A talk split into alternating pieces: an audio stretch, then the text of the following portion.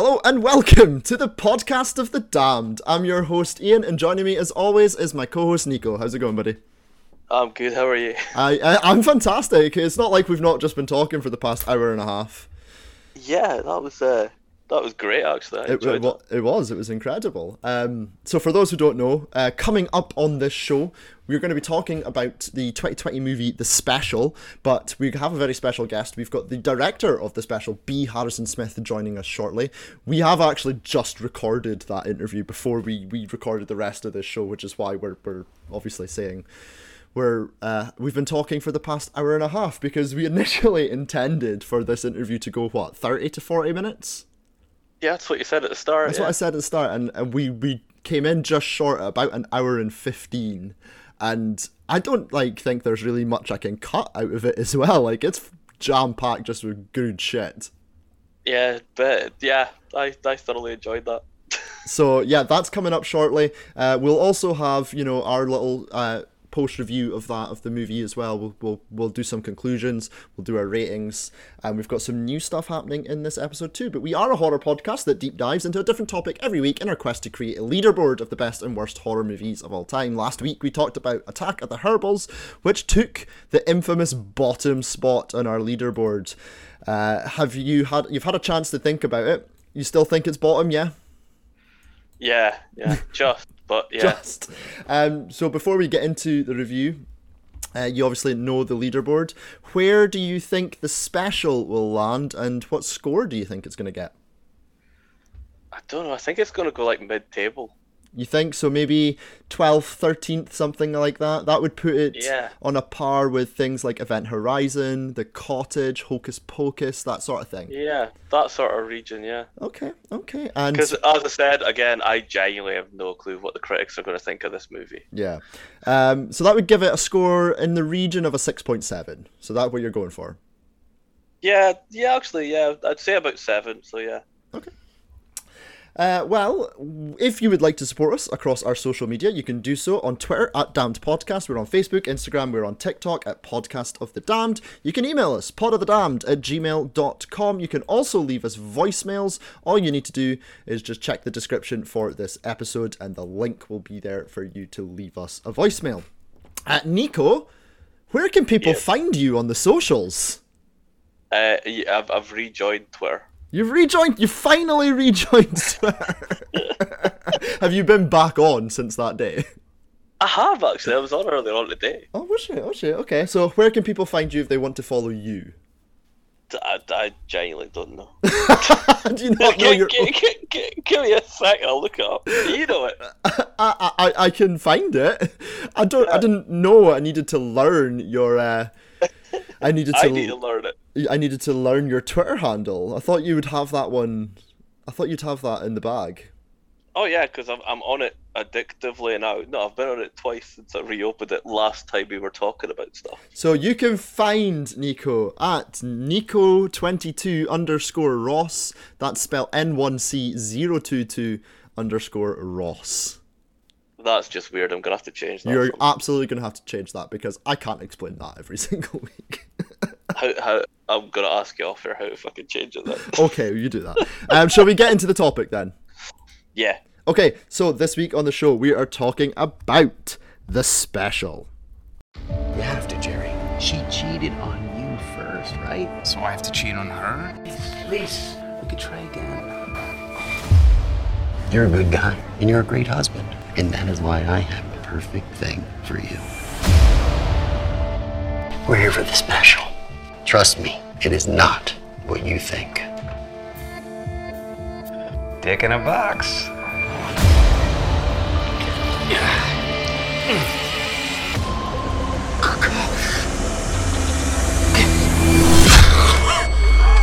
Jerry has found the special. Don't bring this one back. Tell him to not return.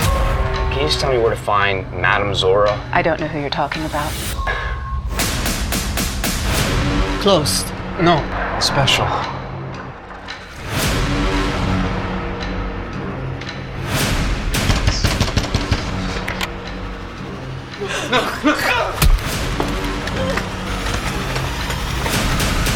You don't go in there for any reason. Not when I'm here, not when I'm not here.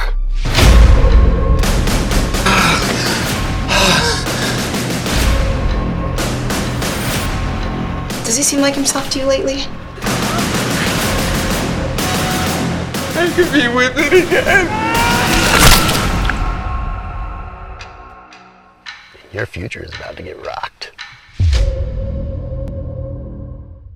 So I'm delighted to be able to say that I am now joined by the director of our episode topic for this week. He has directed things such as Camp Dread, The Special, and has a huge number of projects coming up. He's got a very, very busy year, fingers crossed, coming up. Uh, a big hello to B. Harrison Smith. How are you doing, my friend? Uh, thank you, gentlemen. I'm doing well, and uh, thanks for having me on the show. It's it's great to be back. It is great to be back. We've obviously talked uh, previously on, on a previous show. So um, when I decided we'd started, obviously this show last last summer was it Nico now?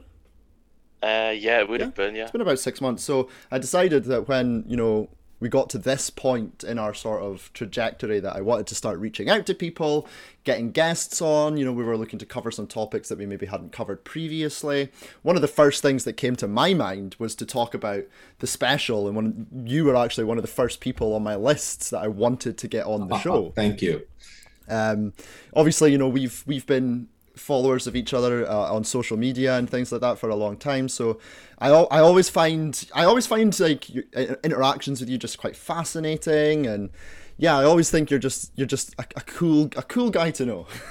well, well, thank you. I, I try to to do a little bit more on on social media. Like I said, I apologize anybody listening. I'm I'm getting over Omicron right now, but uh, I try to really just kind of change it up a little bit instead of just hawking movies, hawking movies, hawking my movies, you know, like to to truly interact with people. And so it's it's really a two-way street Ian to to enjoy people back, you know, and and actually connect with people and have some fun discussions online. And usually I do that in between while I'm working in the office and I try to keep my timeline, you know, pretty pretty varied and and updated and fresh. So yeah, so thank you.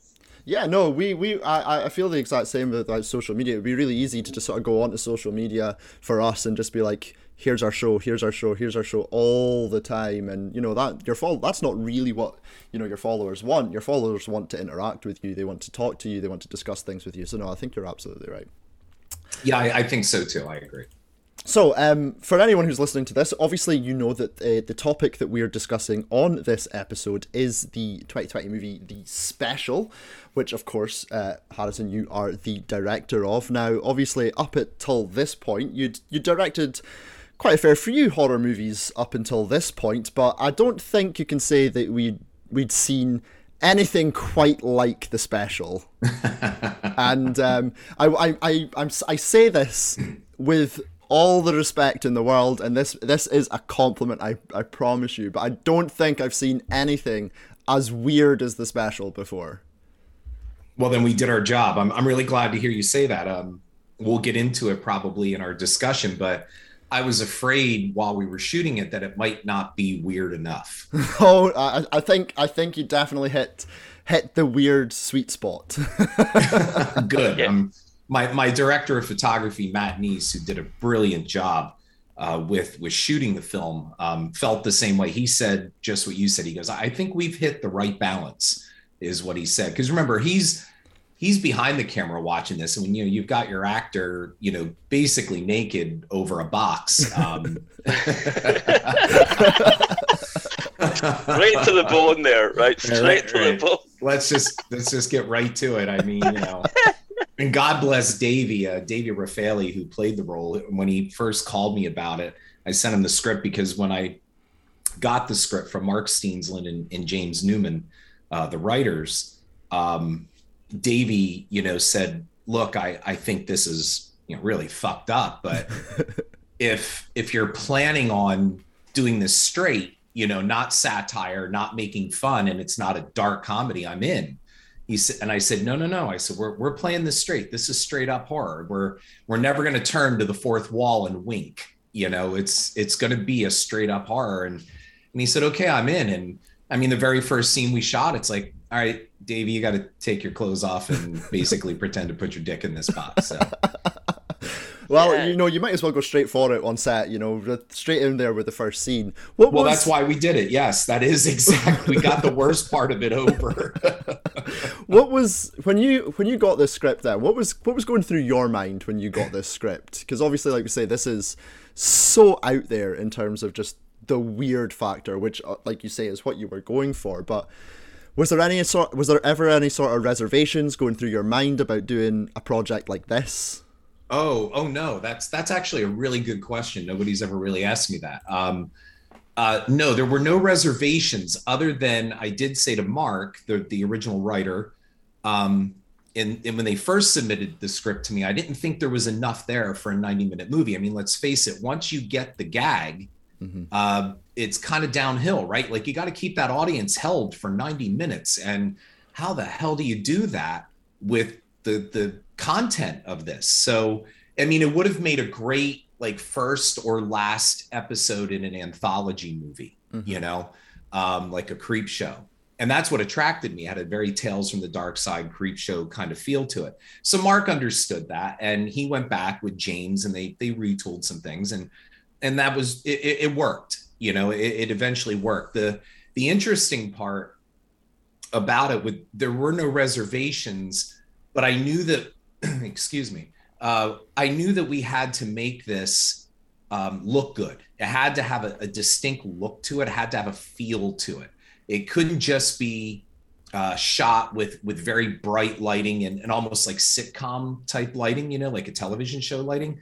Like it's really going to depend on shadows and contrast and lighting.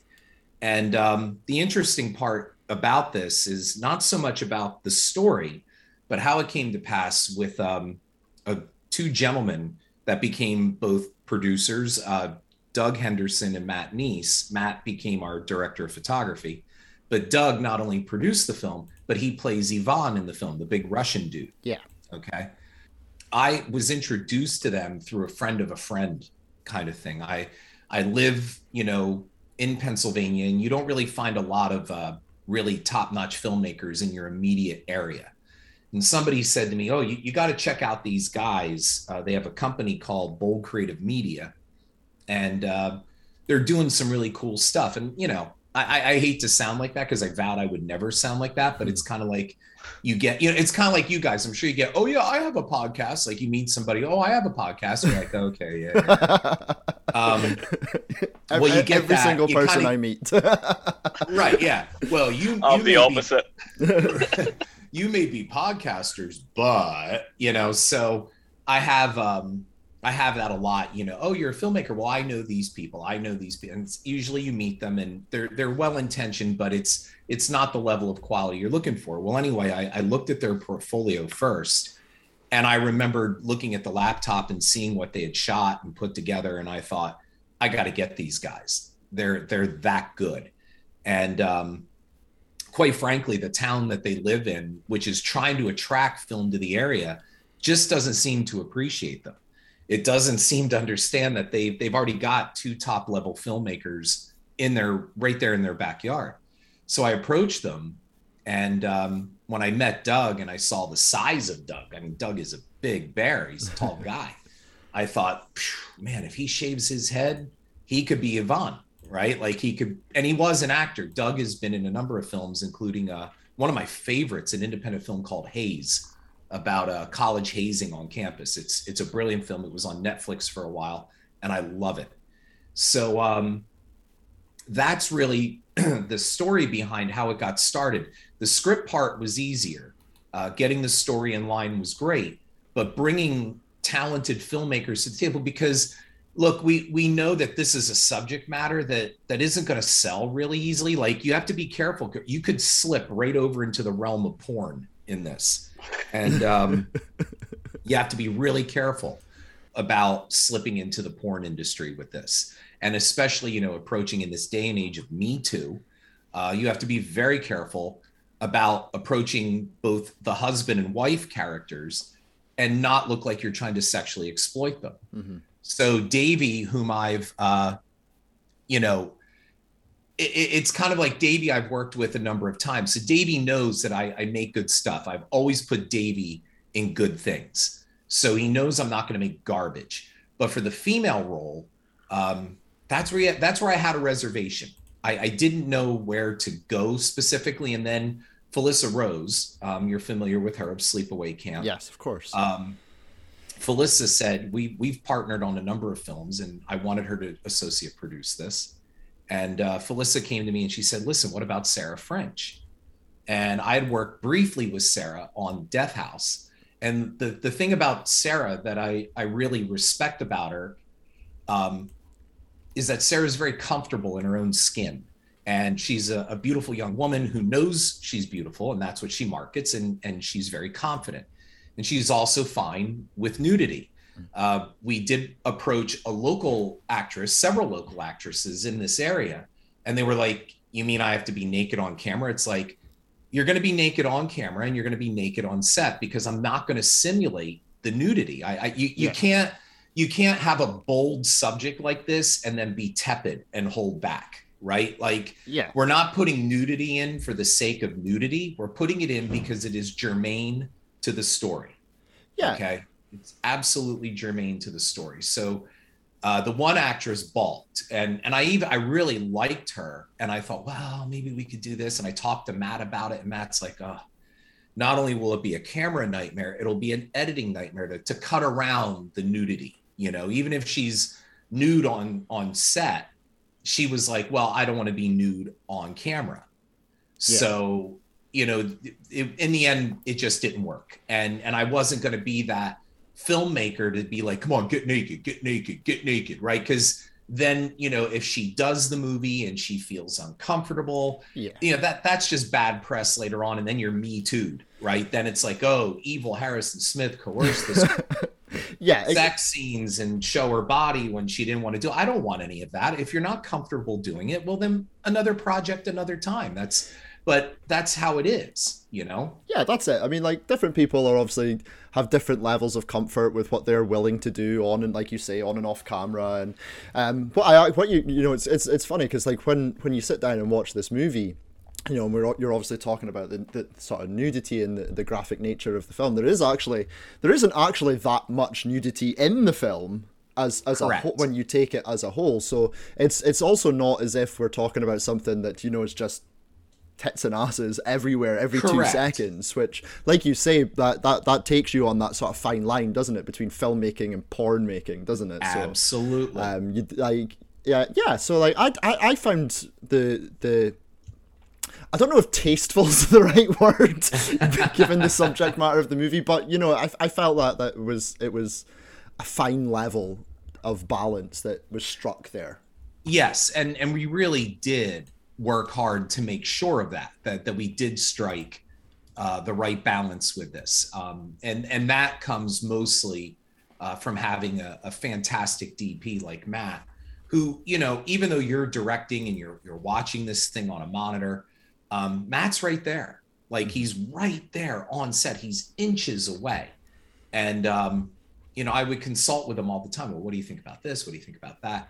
And like even when we do finally have the, you know, the big, you know, sex scene with the husband and wife, um, you know, I sat and I spoke with them for a while and I said, look, I I want this to be where Jerry is almost very robotic in this because he's become so entranced with what's in the box that he's not loving. I said, when you go to touch her, I don't want you touching her in the way that, you know, you're passionate.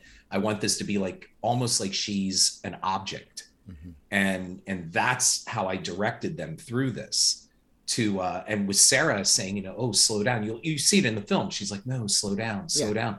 No, he's not doing that. It's just like, look, his addiction is all about reaching fulfillment as quickly as possible to do it all again right and um, there is no real lovemaking in this. This is uh, robotic animalistic sex is what it is because really she is the substitute for what's in the box.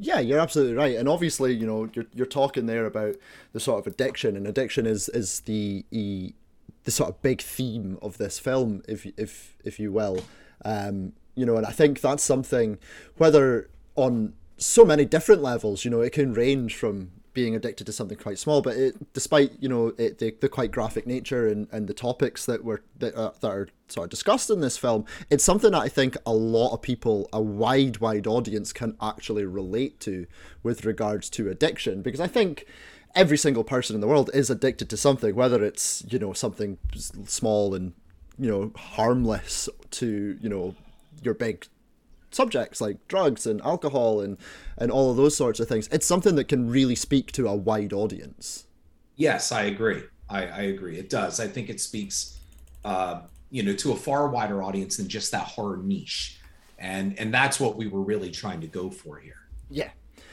uh, nico have you got anything to ask at this point I- I I actually just want to say I really loved the way that he was in that scene where basically he was robotic and he, he you could see his mind was on something else and playing that through like that. And I thought it was just genius the way that was done, by the way. So that was pretty cool.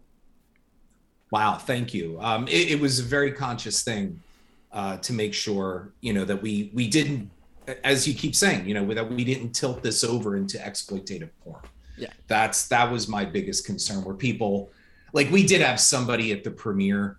I remember a, a lady walked out with her husband, almost like she was leading him out by the nose, and I heard her say she didn't know she didn't know who I was, but this lady just walked out like storming out, and she just before she went through the back door, she goes, I've had just about enough of this. and, and then I thought, well, objective achieved. Like, well that's it i mean uh, we always say you know if you're not getting one bad review or one person walking out then you're you're doing something wrong well, and the other thing about this is uh, when I've uh, addressed live audiences, you know, before this thing plays, I've I've said, and I, I really truly do mean it. Um, some of you are going to have very uncomfortable conversations on the way home after this movie.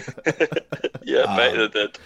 right like and that that could have been it maybe this lady was leaving not because she was repulsed by what she saw on the screen but what it meant to her yeah uh, was her husband you know a cheater did she cheat does you know like it, it strikes a lot of chords because you know the, the box is just simply a metaphor for addiction it can be anything it can be gambling alcohol drugs uh, whatever Mhm.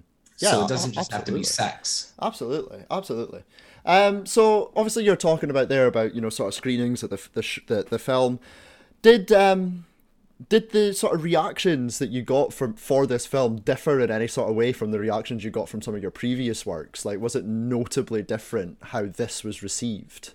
Yeah this one was was received differently because of, of the creepy factor to it. I mean death house i mean we we got some responses like if you ever have ever seen the unedited uh, version of death house there there is one scene in there that was actually really a kind of a sicko scene to film. And uh, the audience kind of reacted to that but death house is more of like a, a fun roller coaster ride through the fun house it's not i wouldn't call death house a, a particularly disturbing film but when you make a film like this special um, which pertains you know to uh, the the dark side of human nature where everybody in the room can pretty much relate to it that's a different thing. I mean let's face it not not many people can relate uh, to going to a summer camp like camp dread and you know seeing their friends executed at a summer camp or you know zombies or or the other stuff that i've done.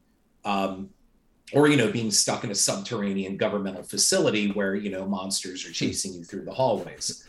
So but with the special look where it takes place right? It's it's a suburban husband and wife. They seem to have an idyllic life. Uh, everything seems great. She's beautiful. He's handsome. They have a nice home. He has a good job. Uh, and then it all just goes wrong. And and i think that's look i just finished a book about this. The, the book title is called this time it's personal. And the the number one thing aside from talking about how horror has entertained us over the decades and most of all in the theatrical experience and memories it's given us the the bottom line is is that horror is always personal. What scares the two of you on the other end of this microphone may not necessarily scare me and vice versa.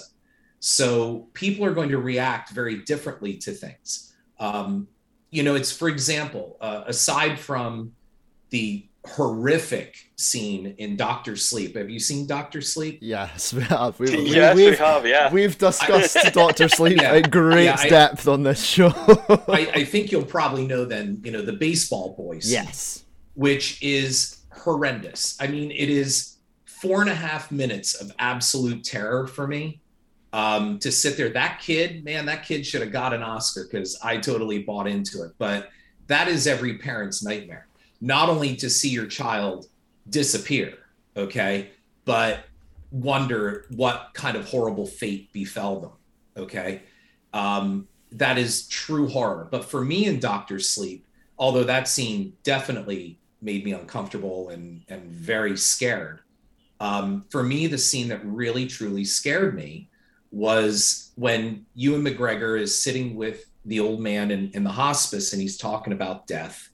And he says something along the line of, It's not the pain of death that scares me. It's not even the act of death that scares me. But basically, what if there's nothing Yeah. when I go? Like, what if there is nothing on the other side and I just cease to exist? Everything that I was, everything that I am is gone. That truly frightens me. And to me, that's why Invasion of the Body Snatchers is so scary to me, the Donald Sutherland, Jeff mm-hmm. Goldblum film, because we cease to exist. You know, we're, we're no longer us anymore. And it's funny, they just recently showed um, an interview with Larry King with Norm MacDonald. Just, just, I think I saw it sometime after Norm died. And um, they they were talking and they, they always bust on Larry King if you remember for his age, right? Mhm. Like it was always a big thing over here. And um, King then got very serious and he said something very similar that his fear is not being old and not dying, but becoming nothing. And I'm Yeah. like, holy shit, Larry, I totally get what this man is saying. I totally get it. So horror is extremely personal. And I think the special resonates with people because you know it's people who have lost maybe something that they had they had a wonderful partner they had a wonderful life they had a great job and then through some dark manifestation that that came through their life they lost all of that. Mhm.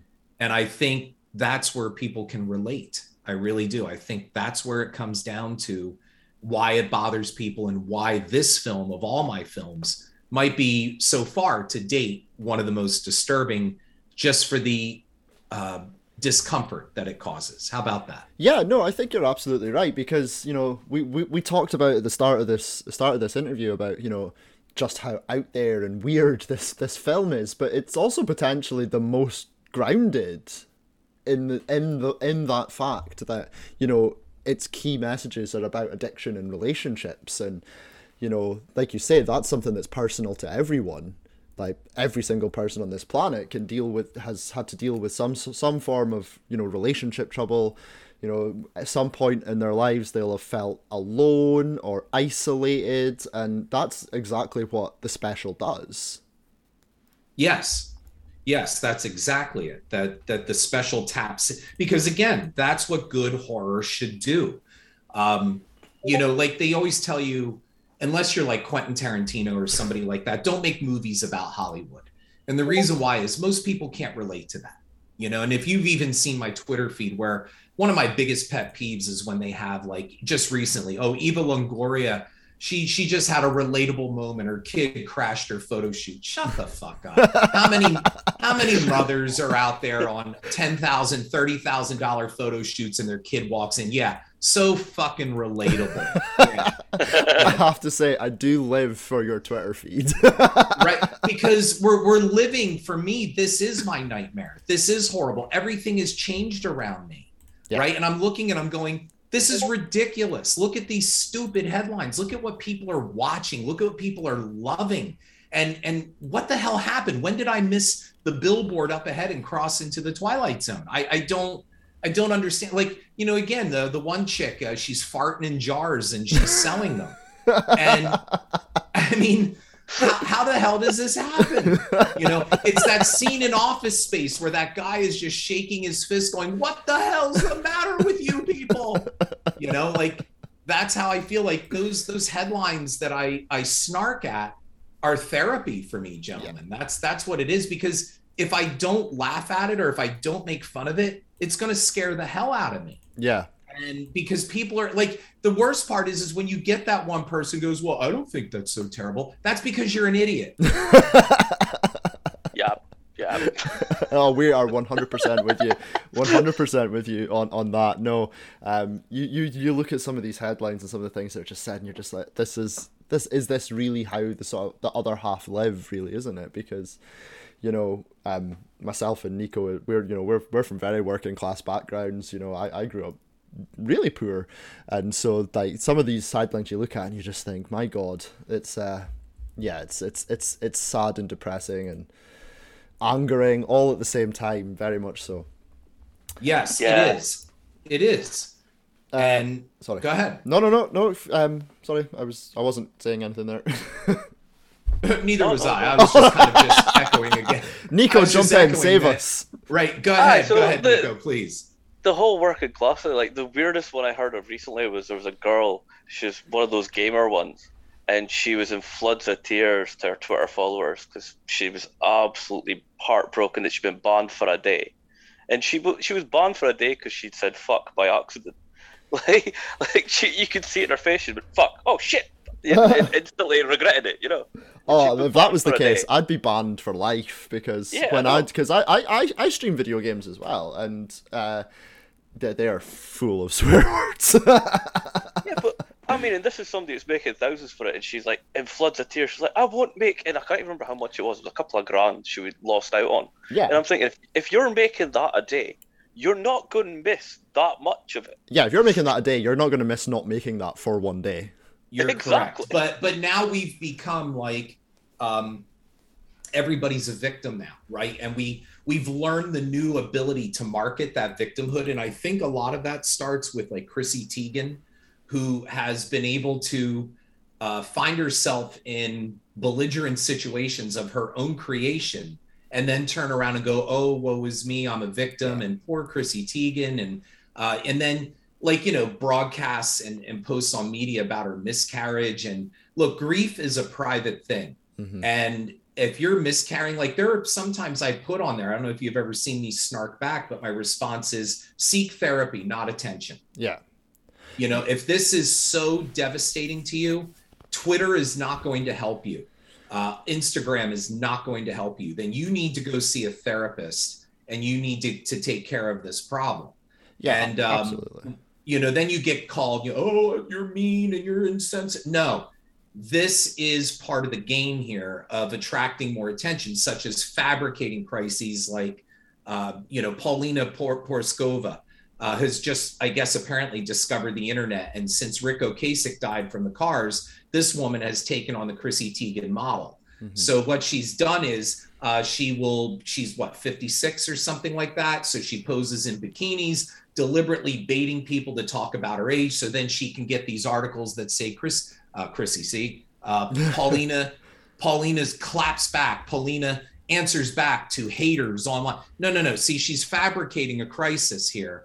Um, so she can create uh, a controversy deliberately and make it look like she's some empowered woman uh, that that you know is just uh, unwarranted, getting unwarranted criticism. I don't care if you got a body at 56 or 70. I don't care, and if you can flaunt it, hey, good for you. Yeah, you know, absolutely. but but don't start talking like you're doing something important here. Okay, there's nothing important about posing in a bikini. It's it's the basis of anything. Look, all three of us could do it if we wanted to. It doesn't mean we're going to get the likes or the attention that Paulina does, but you know it's it's no different than over here where we have television shows that celebrate nothing but reproducing you know the idiot duggar family or john and kate plus eight uh, where their only accomplishment is fucking and reproducing that's it oh okay wow well that's that's really hard to do No, I mean it speaks to. I think it just speaks to the sort of whole reality TV era that we went through over the past couple of decades as well, doesn't it? You know, for, for over Yeah. here things like Big Brother and and and shows Sure. of that ilk where. And we have those celebrities over here as well that, you know, their entire sort of careers now is all about them putting on maybe four or five stone in weight and then losing it again and that's just and that's a repeat cycle every single year and Correct. that's how they get it because when they do lose the weight they get the articles in all the, the magazines again about Sure their they do, incredible weight loss journeys and and all The that fitness video that comes out at the end of the And their fitness just videos and all Christmas those for sort- everyone. yeah absolutely and it's it's the Yeah. same sort of thing absolutely Yeah, I mean, stupid knows no borders, you know. So it, it doesn't matter whether it's on our television or yours. Stupidity is stupidity, Yeah, absolutely. and um, we we've embraced stupidity. I mean, I, I don't know what it's like over there on your end, but over here, with the amount of morons that have suddenly become educated in virology and epidemics, oh, it's bad uh, you know, looking at looking at you know YouTube videos and uh, you know discredited doctors and everything and and and bullshit, you know, chiropractors pretending they're part of a documentary, um, and people going, "I saw it, I know, oh, I know." Um, this this is exactly what I'm talking about. Going back to horror is personal, because while I joke about all of this, it's actually downright scary um, you know the amount of people that are that are talking about being magnetized by vaccines Oh, Um, the, the amount of people that went uh, to you know uh, Dealey Plaza in Texas to wait for John F. Kennedy Jr. to emerge, like I guess Christ from the tomb. Um, you know this this is uh, this is a problem. This isn't just one or two people, and it's not even a dozen people or a couple dozen people. We're talking these are thousands, if not tens of thousands of people.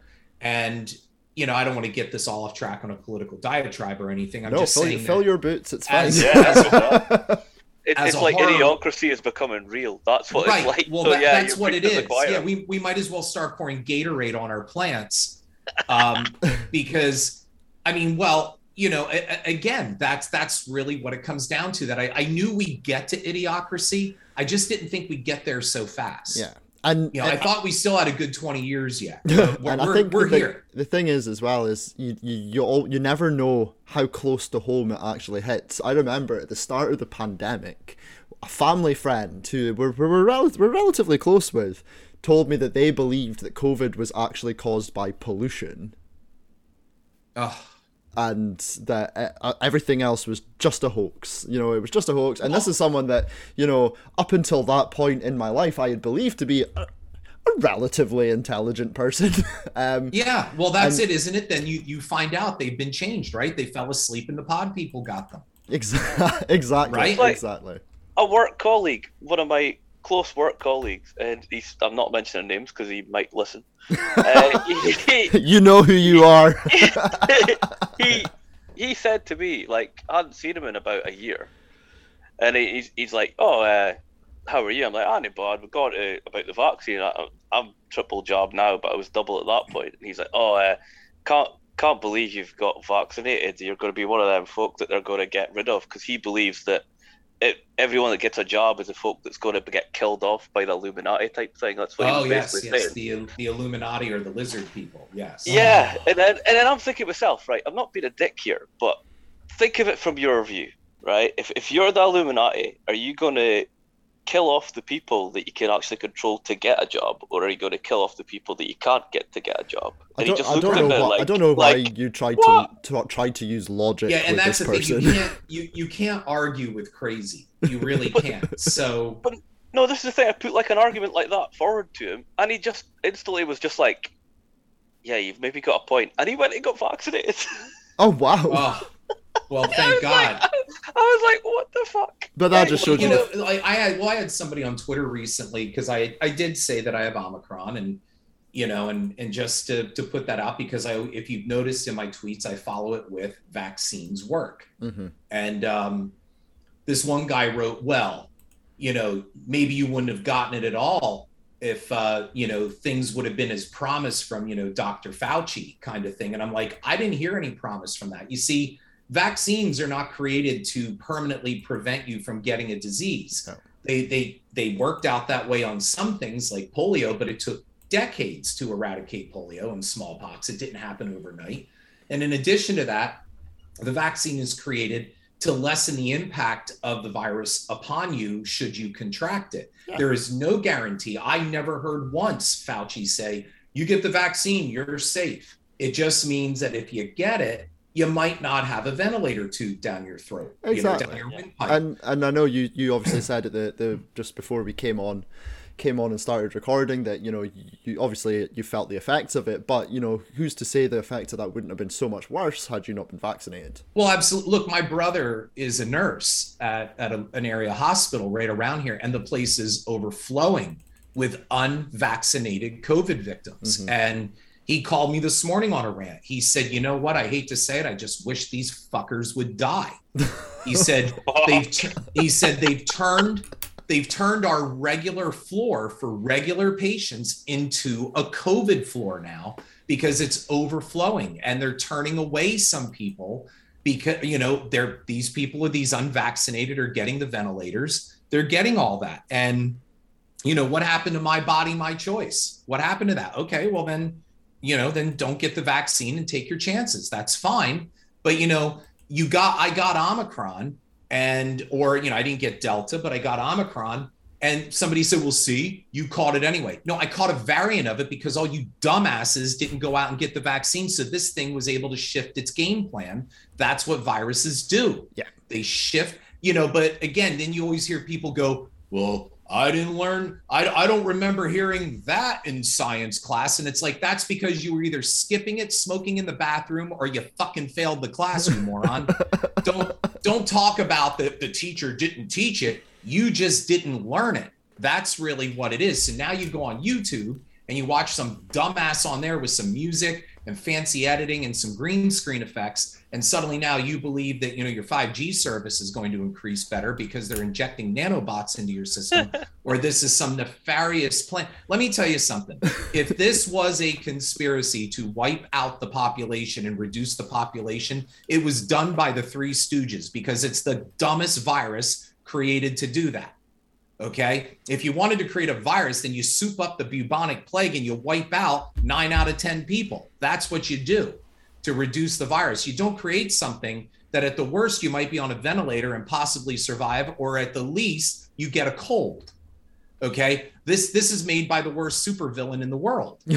so you know, I, you know, I, I'm, and I don't want to hijack this whole thing on this. We- We're sticking. No, to I'm loving that. discussion. No, I'm, I'm loving this. So I'm fine with it. but you know we're we're in this horror world now that's how i feel where you know it's it, it's just what happened to you. Like you said there are people that i thought i knew.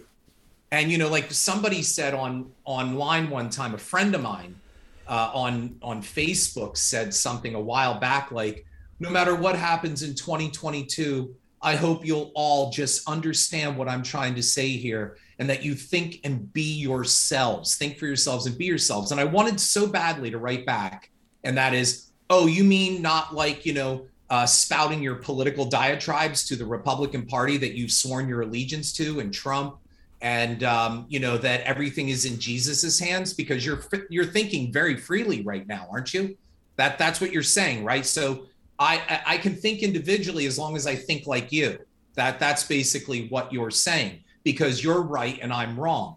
And this is invasion of the body snatchers. And that is we've all become like the other. And listen to what is is said in that movie when uh, leonard nimoy tells brooke adams and and donald sutherland you know you can wake up tomorrow you can have the same car you can have the same house you'll have the same job you'll have the same memories. But it's not you anymore. So what good is any of that? And so you know yeah okay you you can go off and not be vaccinated and that's fine that is your choice but don't be surprised when this thing mutates and e- it can either get worse or it can get easier. You know that's the other thing too. Omicron could be and i don't know i'm not a virologist but it could be a blessing in disguise that we're finally seeing that the virus is kind of you know petering out because it's in a virus's interest to not kill its host. Yeah. okay so the virus Yeah. learns all right? It just it wants to just keep replicating. So it doesn't want to kill the host because once that happens it reaches the end of the line.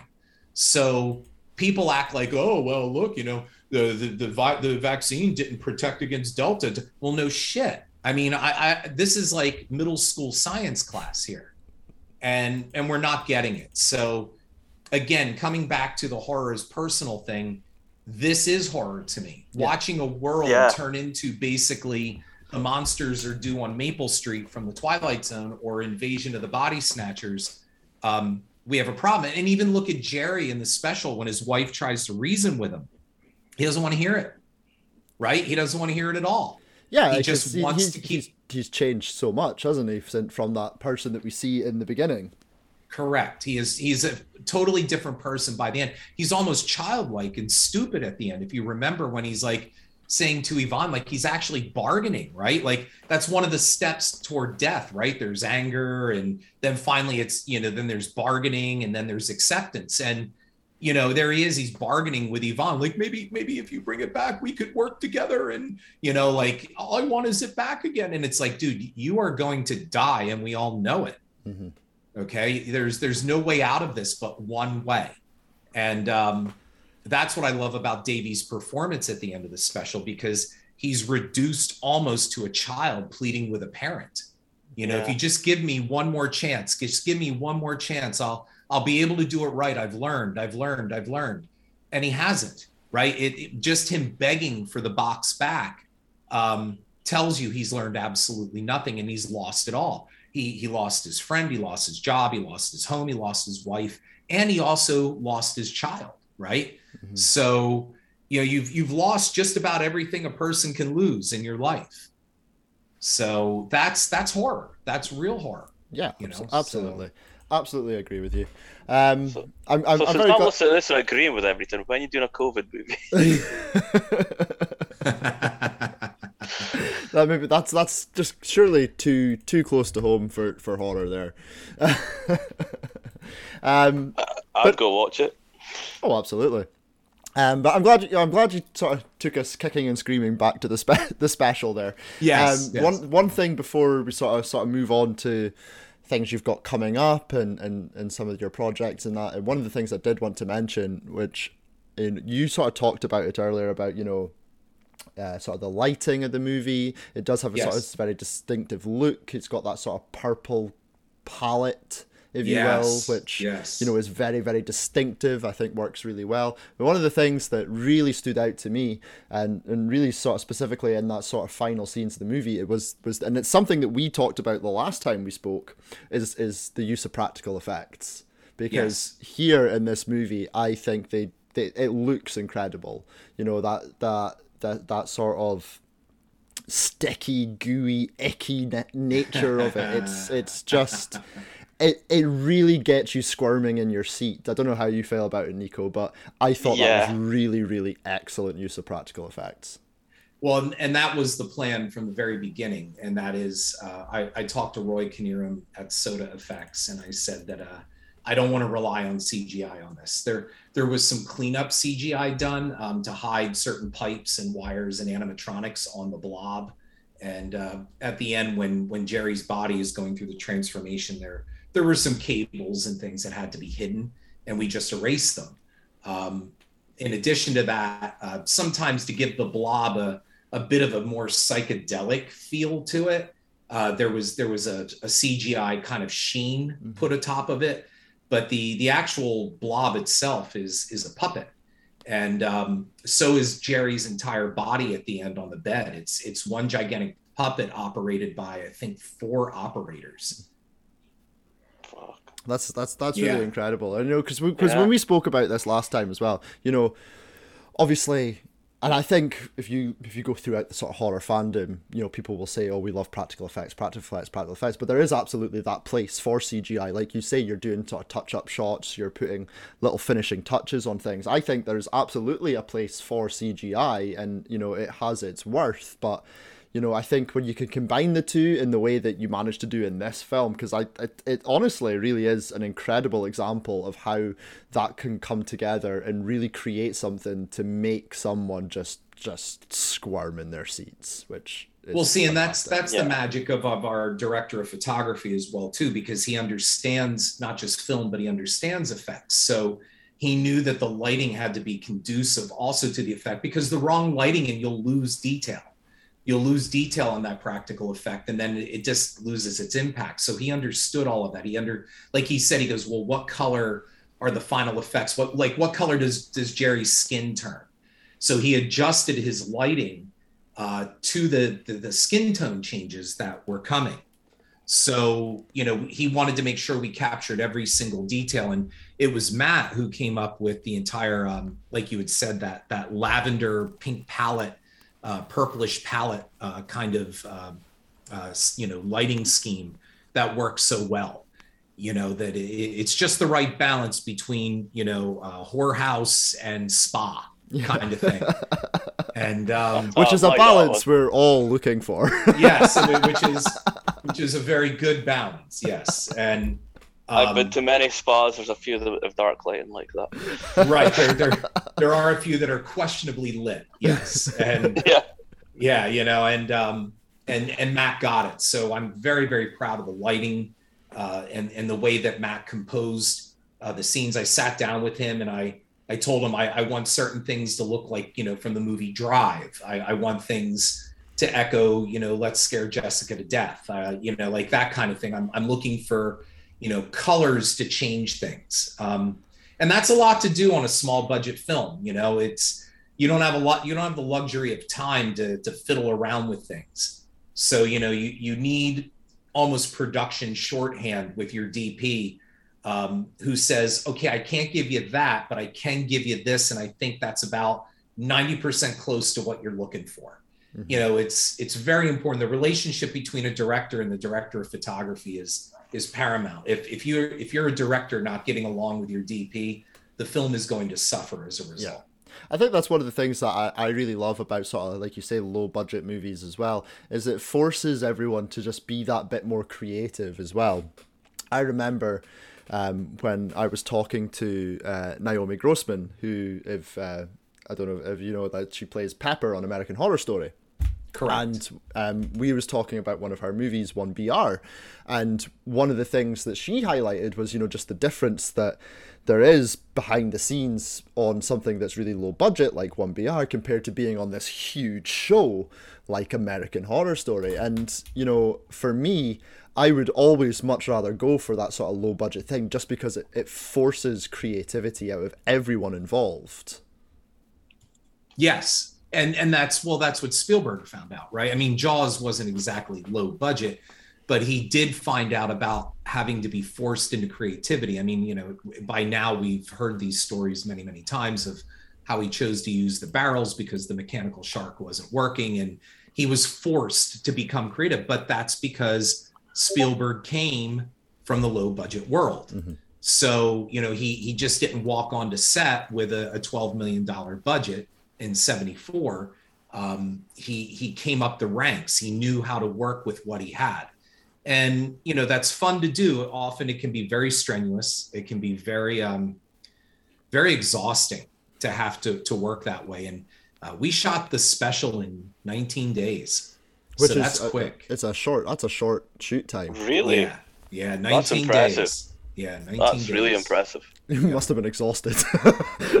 we were. It was it was a lot to do. And then you know the outside scenes that we did shoot um it was really cold. I mean we're talking like seven degrees fahrenheit below zero you know to to the point where at one point the camera got so cold when we went back to look at the footage matt and his eagle eye fortunately noticed it that it had actually dropped a pixel oh wow. in in the picture that had to go back and be replaced in post.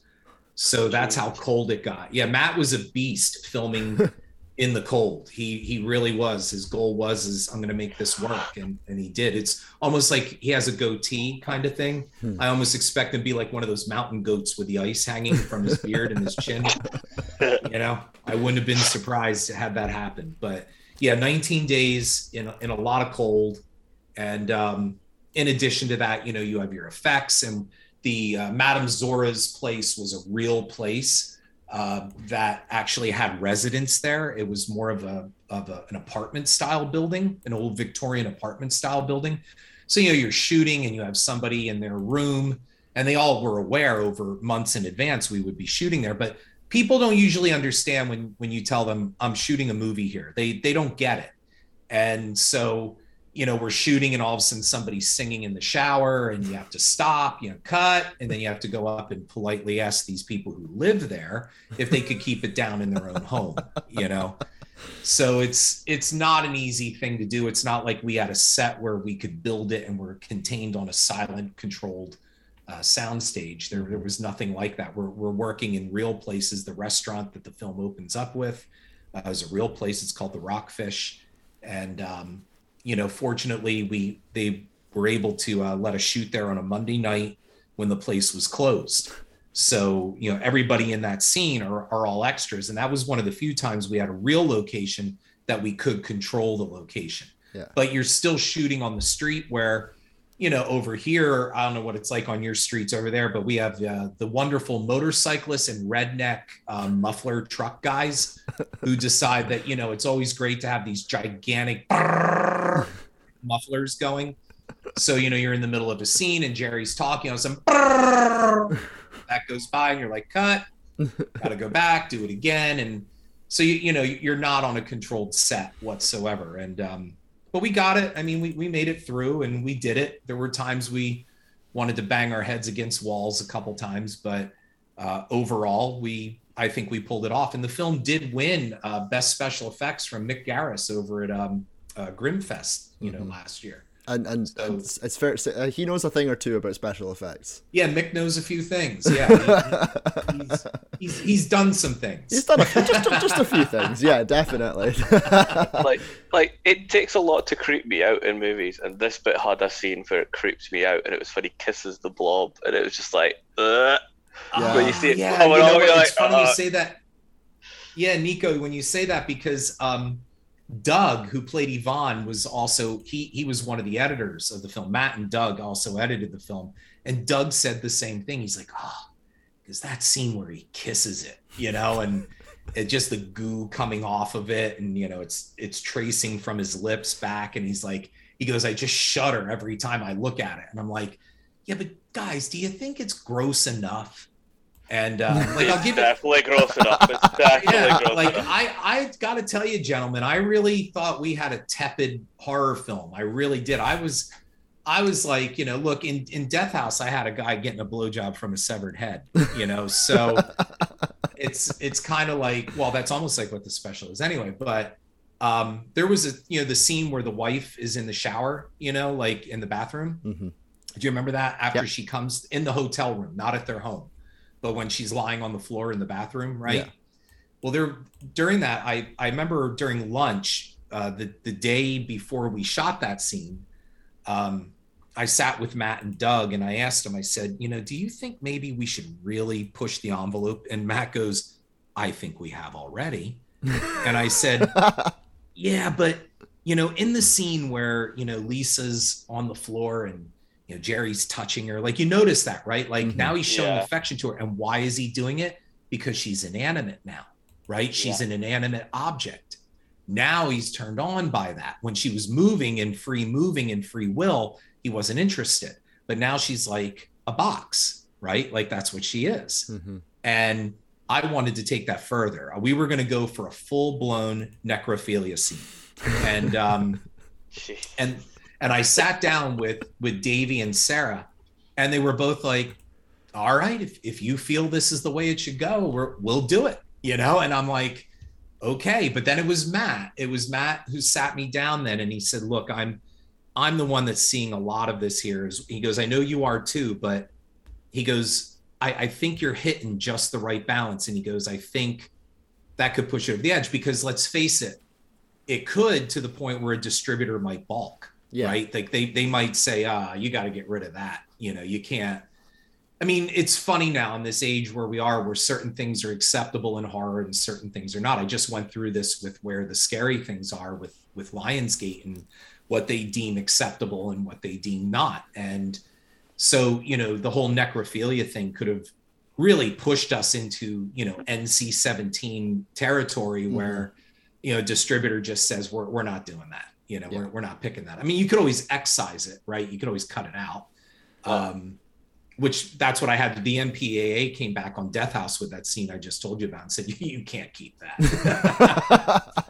It's like yeah but it's pretty good. You see that freaking spinal cord flopping all over the place? I mean it's it's pretty good you know? I Oh. like it no, I think I think you're right. I think the, the, the, the balance that that was struck in the end was was just the, the right amount for for what you were looking to achieve from the film. So Well, and that's also part of the the teaming up with filmmakers, right? That's why you work as a team. You work with Doug and Matt, and you ask advice, right? You you ask them what they think. You don't you just don't go in and bulldoze the film. It's a team effort. Mhm. and and it's it's their name on the film too you know? So you want you want this to be something that everybody feels proud of.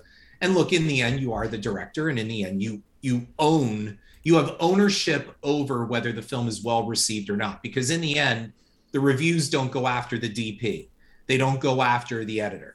Uh, i mean they'll mention them but it's always the director who's in the hot seat you know?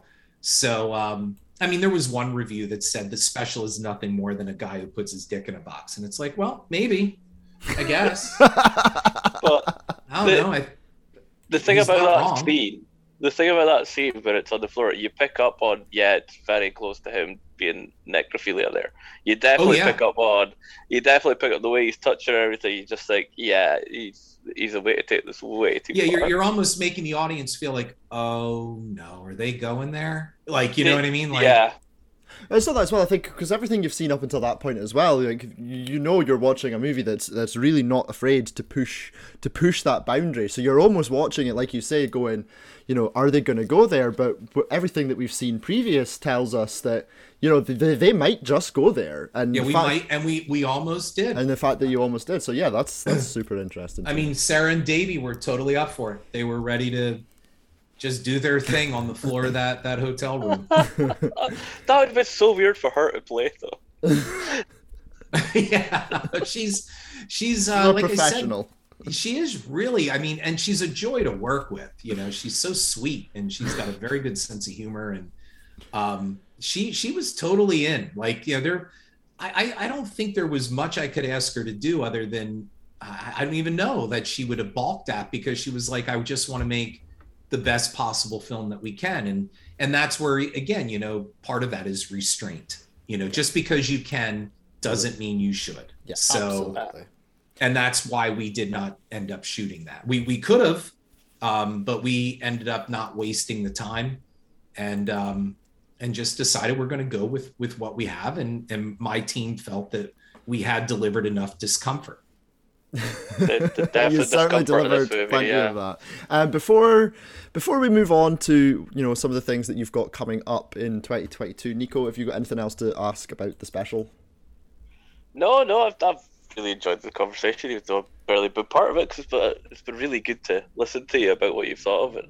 and. I always find it interesting to sort of listen to people's creative processes and you know some of the things that they have to go through. So, so like I say, before we get into what you've got coming up, thank you very much for coming on and sharing, sharing some of those stories with us. We do appreciate. Oh, it. absolutely. I mean, I, I hope people listening enjoyed it. You know, you, you probably have to edit this down a little bit. I rambled, but all that all if, if, uh, if anyone has listened to our show it's nothing but rambles and tangents so Yeah. you know you're, you're, you're fitting in just just perfectly here um, but as, we, as we've been sort of alluding to and you've, you've mentioned the projects that you've got coming up you do have a Sure. film coming out this year I do. It's called Where the Scary Things Are. It's coming from Lionsgate Grindstone, and it's a monster movie, and I'm very, very proud of it.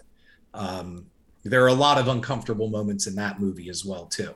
And um, I wanted to make something more than just a monster movie, but you know, good horror should always have something to say as well, too, whether it's about us, society, or or you know, the the, the mores or whatever it is that we we adhere to. And um, I think uh, where the scary things are is a wonderful commentary, uh, basically on on the life of of the American teenager, and um, so it's uh, it's a very interesting film. It's it's got some great practical effects. The monster is great. Uh, we've got a couple terrific, really good kills in this thing, and um, most of all, we have an incredible cast. And I hate to use the word incredible because it's so overused. Um, but we really do because we we shot this during the pandemic and uh, the the group of kids that i got I'm, I'm not kidding you i plucked them all right out of high school like they were at the top of their high school drama programs and we were all shut down and hollywood was shut down. You i had to make this movie and fortunately i went to high school with one of the kids mothers and i said you know peter is uh he's you know really a good actor and that's what he wants to be when he gets to college and stuff and eventually out of college. Do you think he could rustle me up some kids? So i i auditioned about 25 kids via zoom and um, selected the ones that that you see in the film and uh, i i know i made the right decision because not only were they easy to work with they really give off a stellar performance on on camera. They're they're great. And Matt Neese, by the way, was also uh, the cinematographer for this as well. Awesome, So awesome. it, it looks beautiful. Well, So I have you got anyone from the special in this one? Uh, yeah, Davy is back. Davy has uh, he was in it for one day. Uh, he plays one of the kids' parents. Um, Doug is back. Uh, who played Ivan? Uh, he returns as a homeless guy. Uh, it's a really good scene with that one, and uh, I think that's about it for anybody from the special. Um, but but I wanted to see Davy because believe it or not, in the special, I mean Davy has a very boyish face. He looks young yeah, um, he what I like about him, why I wanted him also for the special is I think uh, Davy has a very Anthony Perkins, Norman Bates look to him. That he has that twitchy smile, like he could be smiling at you, but it could also be a leer, right? And that's what I love about Davy's face, and uh, that was put to good use. And where the scary things are, either is he plays a lawyer father who's extremely awful uh, to his son, and uh, so it was a bit of a change of pace for Davy and um, it was it was a brief role. It- he's he's only in like a couple scenes, but he's great when he's in them. And uh, so that that's all that made it from the special for where the scary things are because again we were we were shooting at the height of the pandemic in summer, you Yeah. know, of, of that pandemic. So, but that's the one thing I've got coming. I just had a Christmas film uh, that released over the holidays with Sean Patrick Flanery, and uh, it's called All I Want for Christmas, and it was on Pluto TV. I think it's on Paramount Plus now, and uh, was on Pop TV and Roku, and it's a fun little Christmas film. Believe it or not, coming from the guy who made a movie out of it, his dick in a box. It's it's actually a, a very sweet film. Hey, George George Miller did the Mad Max movies and turned around and did Babe the Talking Pig. So we, Well, we, yeah, all love, we, we, we all love a change of pace sometimes. right, yeah, that's that's a good change of pace. So, um, but yeah, the, the the Christmas film came out really good. It's it's very sweet. Um, I used some of the kids from Scary Things in that, and it was fun. And uh, did well. I got some really good notices, and you know, I'm doing my job. And then, like I said, I have uh, my book coming uh, this fall. I've got two books coming, and I'm working on a third with Felissa Rose. Um, but the two books I've got coming, one is mine. It's called This Time It's Personal, and you follow me on Twitter, and you know that Jaws: The Revenge is the bane of my existence. um, it is truly, in my opinion, not only just the worst motion picture ever made, but it's not a motion picture at all. It is totally anti-film, is what Jaws: The Revenge is, and I su- I've supported that already to the nth degree. But in the book, I close my book with you know another uh, tirade against Jaws: The Revenge.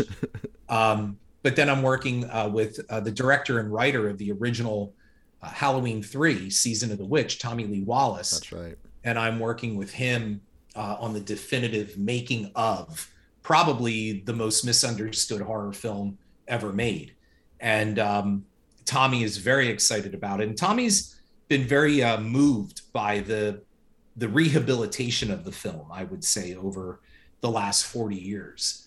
And he never thought it would turn out this way. And, and Tommy had said that, you know, he was just left so crushed and dejected by the failure of the film and not only the failure of the film but the reception of the film. Hmm uh, because again as we all know now it was never intended to be a part of the halloween franchise. It is it has nothing to do with any of them Yeah. whatsoever.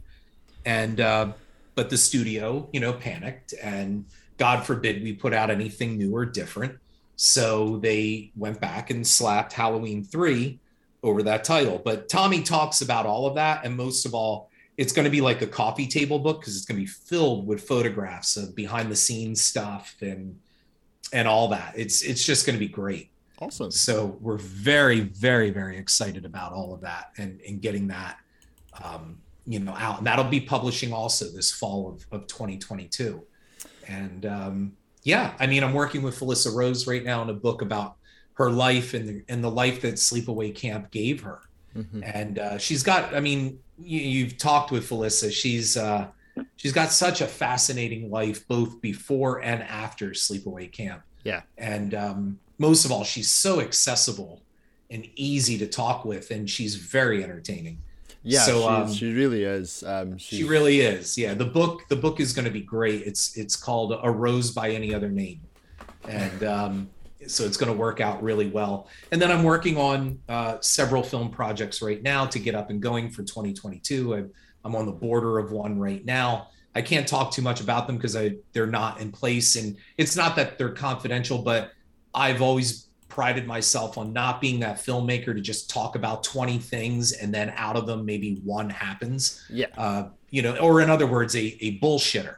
So, um, We've all, we all know a few of that, right. Cause I'll, I'll drop the names of these projects and like six months from now, oh, where's that project? I thought you said on that podcast that, you know, you were going to do this and it didn't happen. So it's like, I just, you know, you, you all, Lincoln once said the smartest animal on the planet is the rooster because it will only crow when the egg is laid. so it's like, uh, and I'm paraphrasing him. I don't know. but, But you know, yeah. it's right. But yeah, I, I you know, I've, I've got several things going on. Uh, two of them pretty big things that I'm very excited about and hope that they fall into place.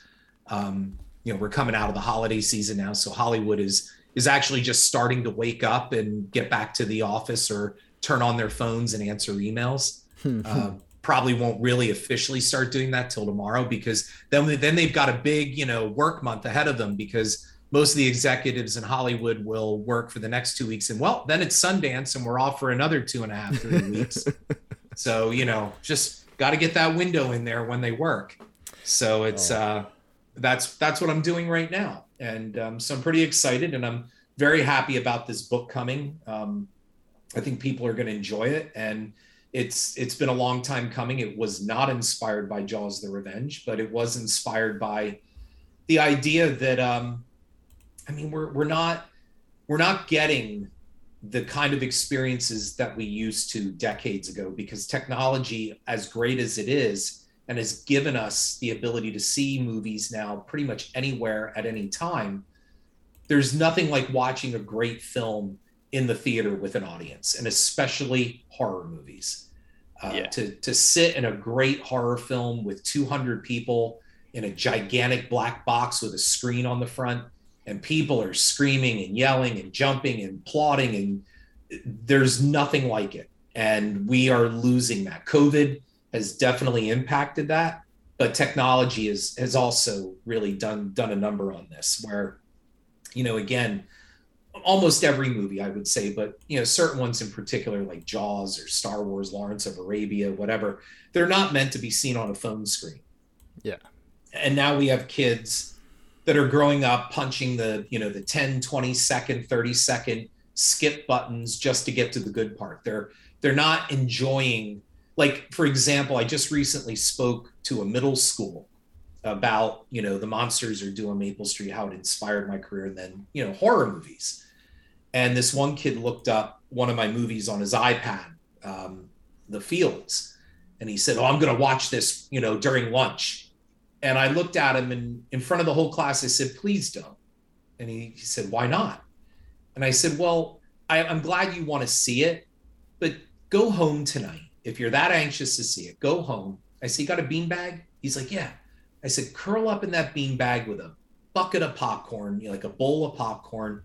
get a soda, turn out the lights, and put it on a really nice big screen television and enjoy it. Okay. Don't just watch it. Anybody can watch it. You can watch it on your phone, you can watch it on your tablet, whatever. It's not the same.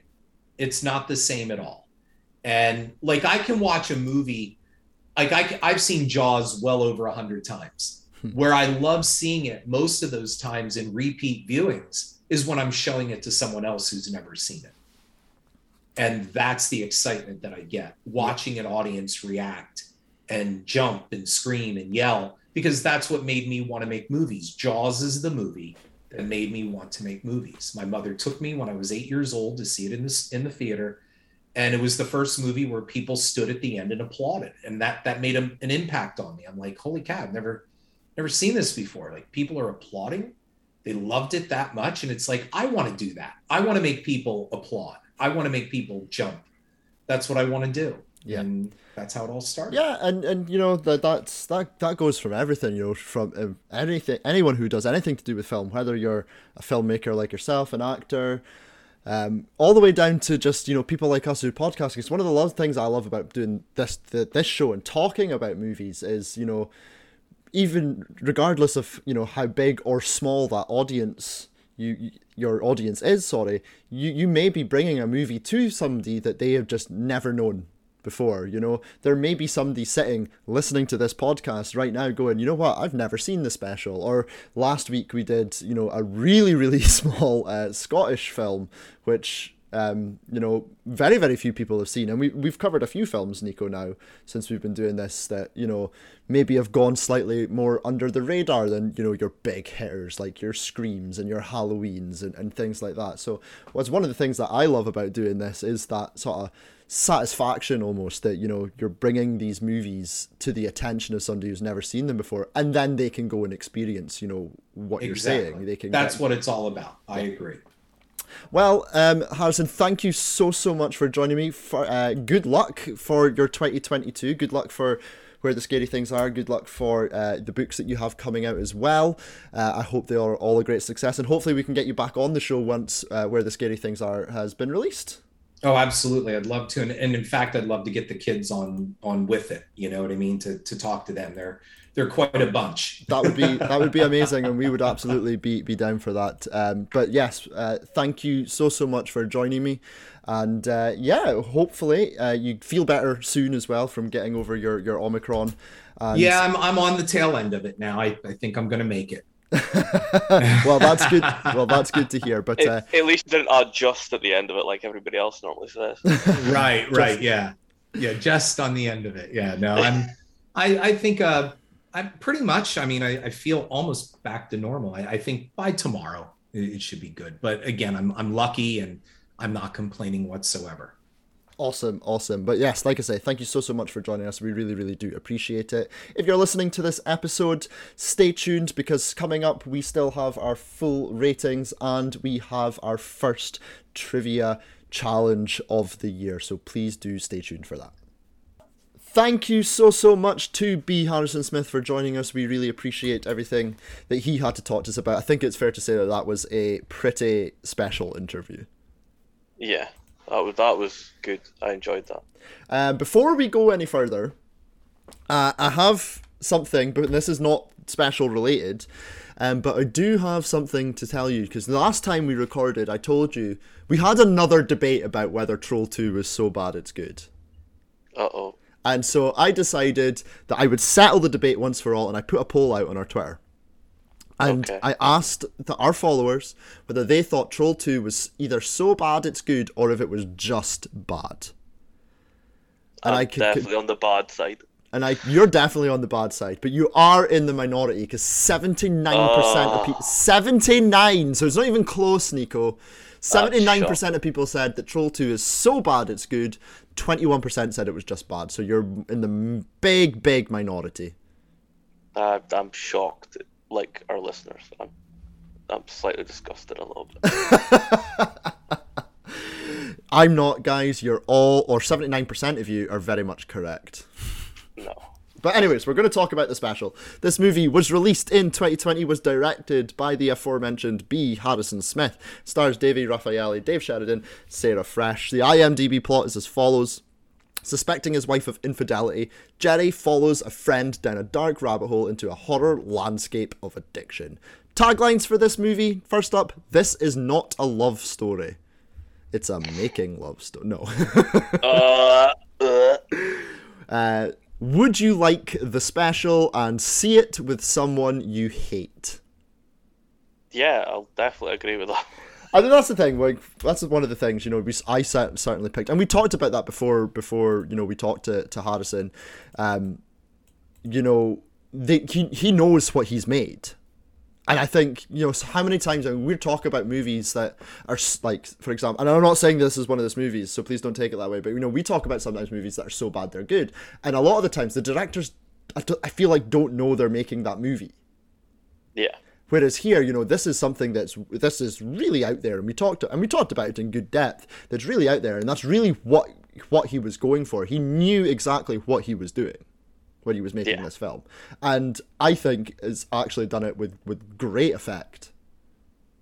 It, it it's it's an uncomfortable movie to watch. Yeah, it is an uncomfortable movie to watch, but that's the point of it, isn't it? exactly. And, yeah. you know, it is. And I think it's you know ultimately that's the point of it. It's it's an allegory for addiction. Um, you know, Harrison talked about how you know hot like talked about how different people means different things for horror. Then went on this inc- this incredible tangent that we're just both massive fans of. Um, you know, but like everything that I think they set out to achieve from this movie, they did achieve. Oh yeah And- there's, there's there's so many bits on it. Like I was just I, like I, I only watched it. I didn't know anything about it. I went in this totally blind, so I had to watch it twice because like the first time, like the first time I was just like, what the fuck? So the, la- the last time I introduced you to a movie was Splinter. Yeah.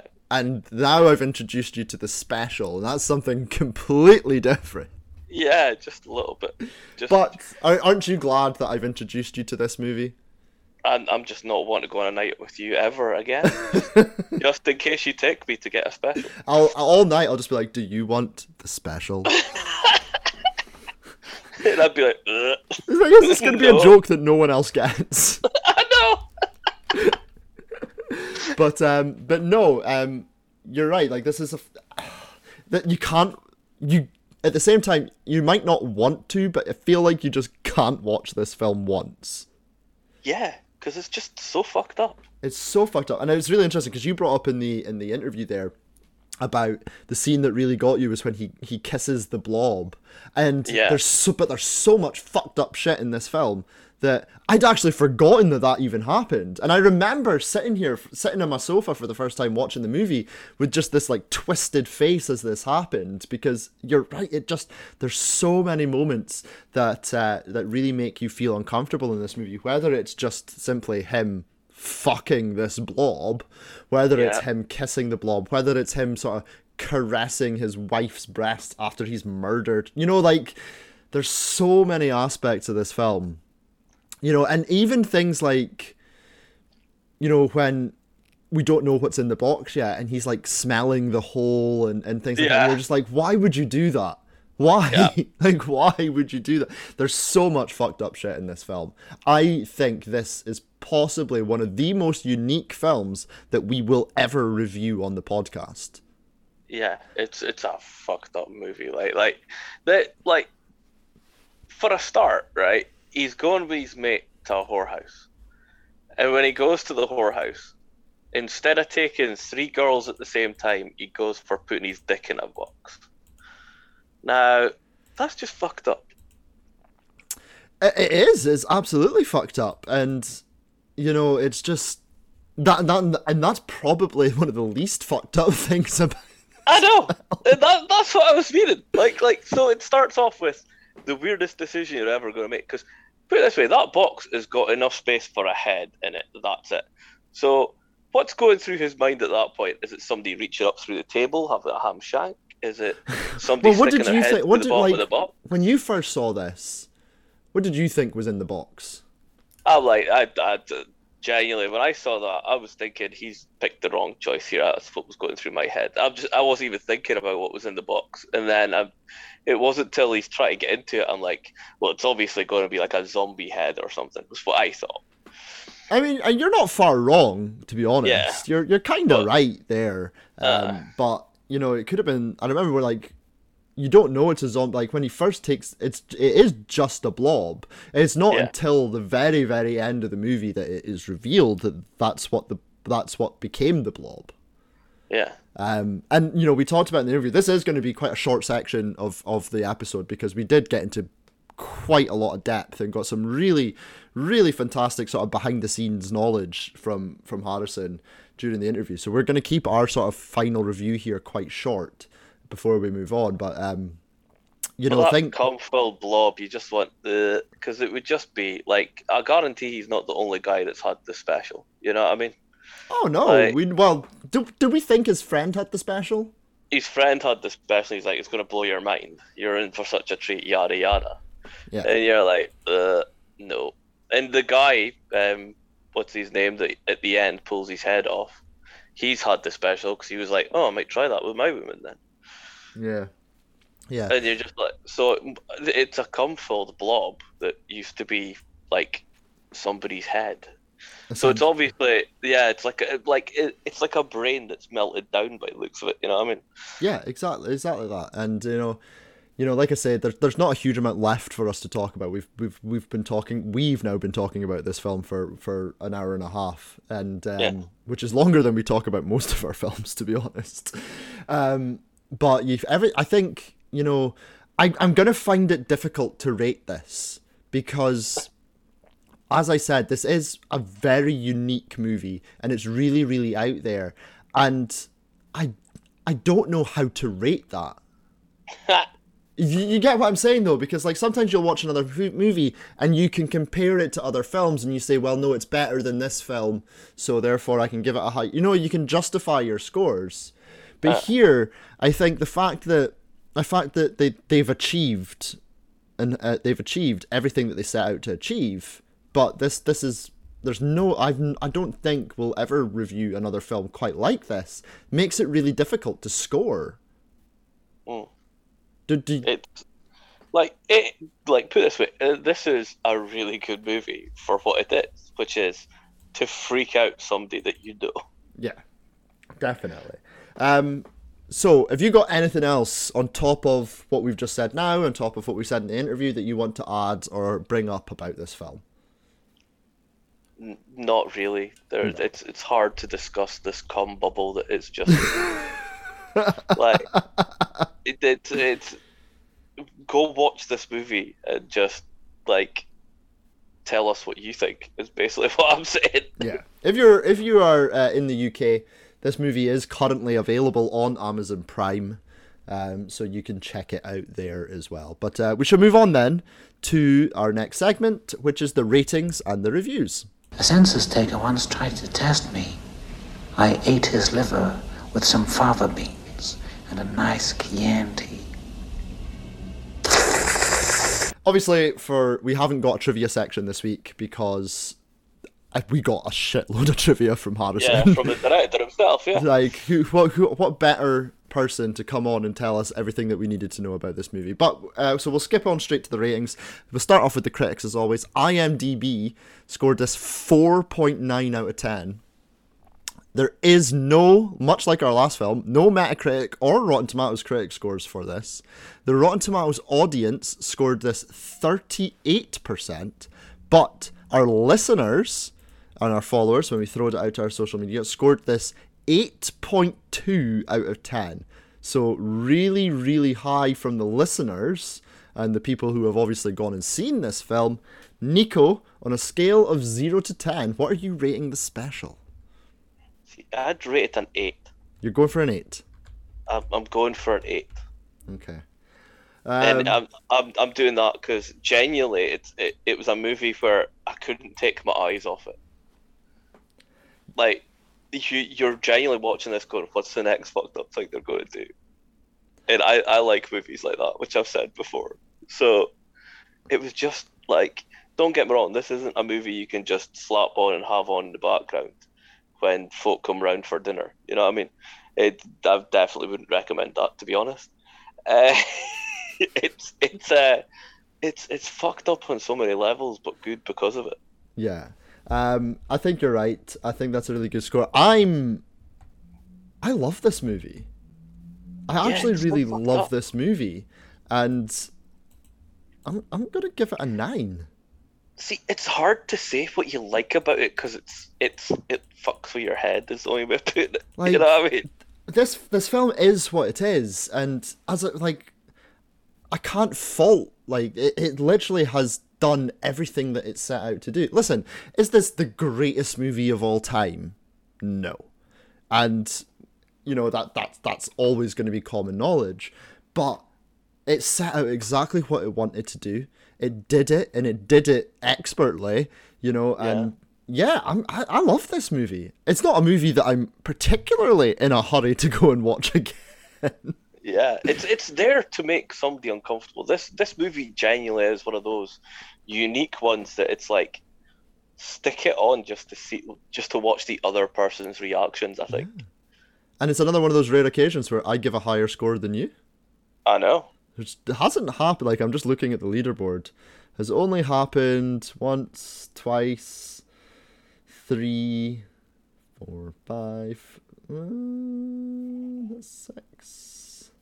That's this is only the eighth time that that's happened. Yeah. And how much movies have we done now? This is the twenty fifth movie. Yeah. So it just goes to show it's it's a very strange occurrence for a very strange movie. very strange occurrence for a very strange movie but you know and i think as well like people get wrapped up in the way people describe things us calling it a very strange movie that's us paying a compliment to this film Yeah, it's it's meant to be strange. You you're going into this to see something strange. It's Uh, you. It's it's it's great. oh yeah it is absolutely to call it to call it weird to call it disgusting to call it strange whatever you know the the adjective is that you want to describe it that is um that is what that is what you know it's set out to be It's it's Um, a special movie. It is. Uh, hey, there you go. I think you might have just stolen one of the bad letterbox reviews. Did I? Uh, but we also throw it out to. we also throw it out to you guys, the listeners. Uh, Rags von Grimm says, "You ever you you've heard of Boy Meets Girl? Now meet Boy Fucks Box." It's just my dick in a box. Sorry, I had to get in There you go. Um, Oh, Mike Petra says, I loved it, a deeply disturbing take on addiction. And our friend Boomer says, I enjoyed the journey, and that ending is just bonkers. yeah, you, you see the ending coming, but Hey, hey, so did the blob. hey, We're, but uh, we shall. shall move on to our next segment, which is the bad letterbox review segment. This is where I trawl the movie review site Letterboxd for some of the more amusing, uh, mu- more amusing reviews of the movies that we covered. These are usually to be found down in the half and one star reviews, but sometimes they can be found on the higher reviews as well. Um, so let's just go through some of them. First up, Q, Andy Samberg and Justin Timberlake singing "It's My Dick in a Box."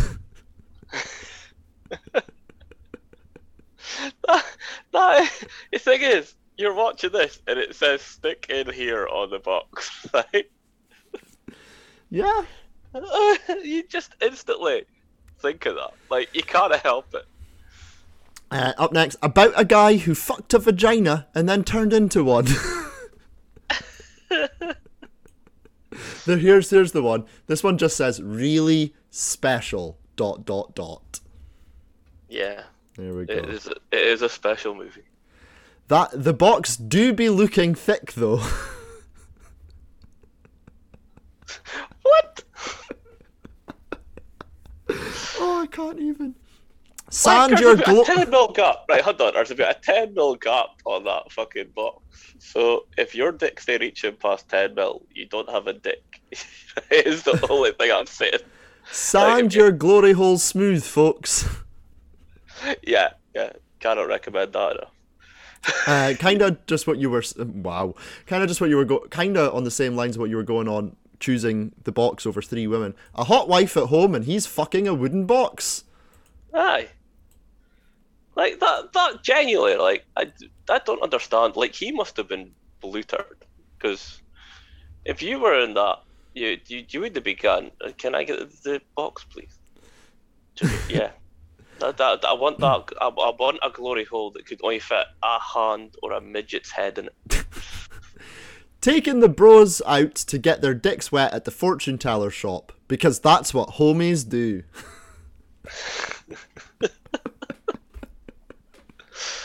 so fucked up. Horror story about what would happen if you didn't solve the puzzle box from Hellraiser, but instead put your dick in it.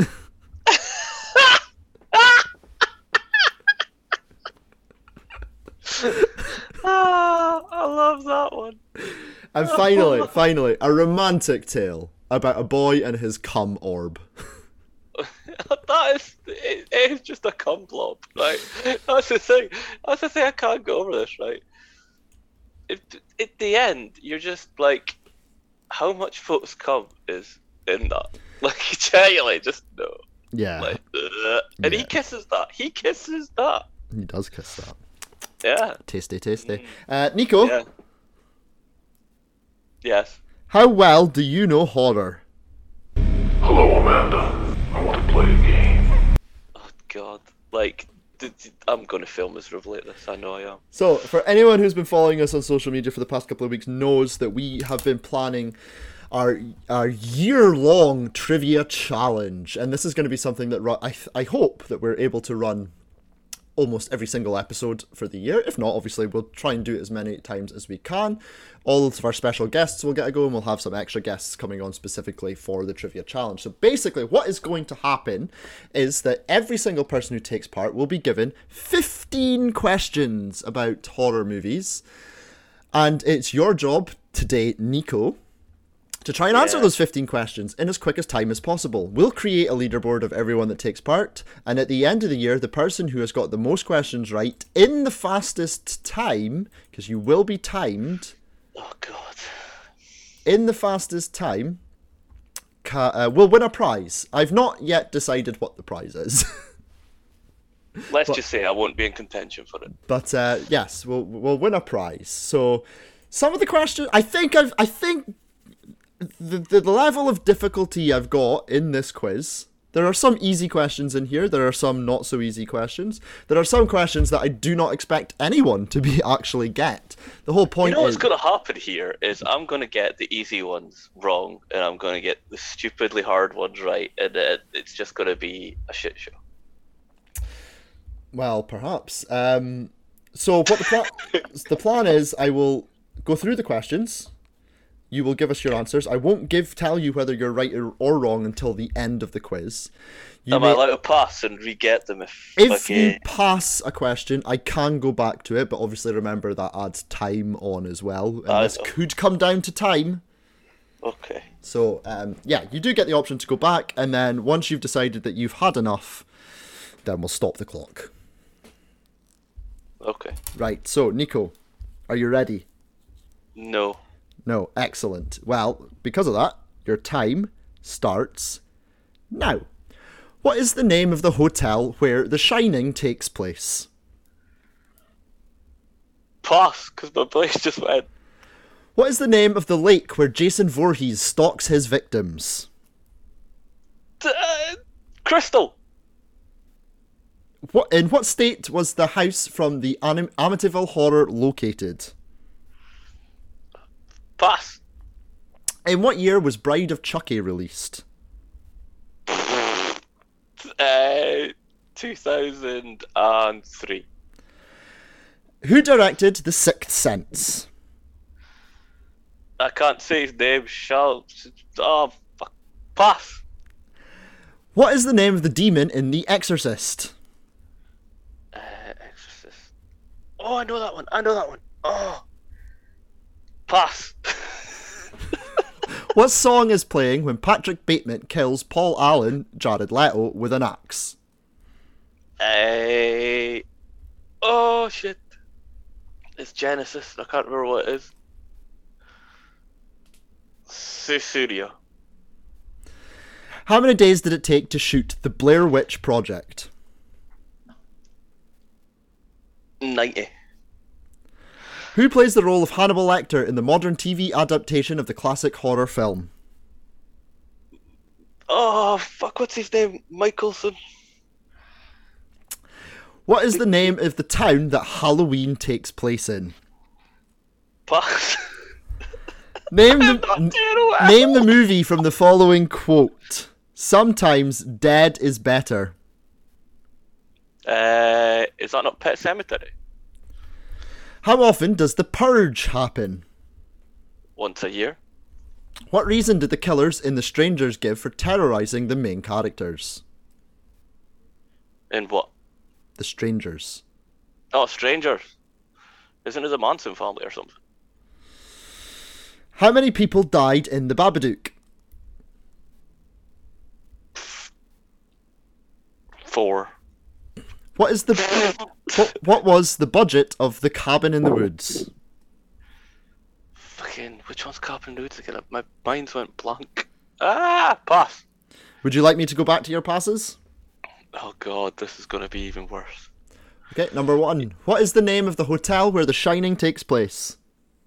Uh, I know it. It's at- the tip of my tongue, but I fucking. Uh, oh. Nah. Okay. In what state was the house from the Amityville Horror located? Uh, nah.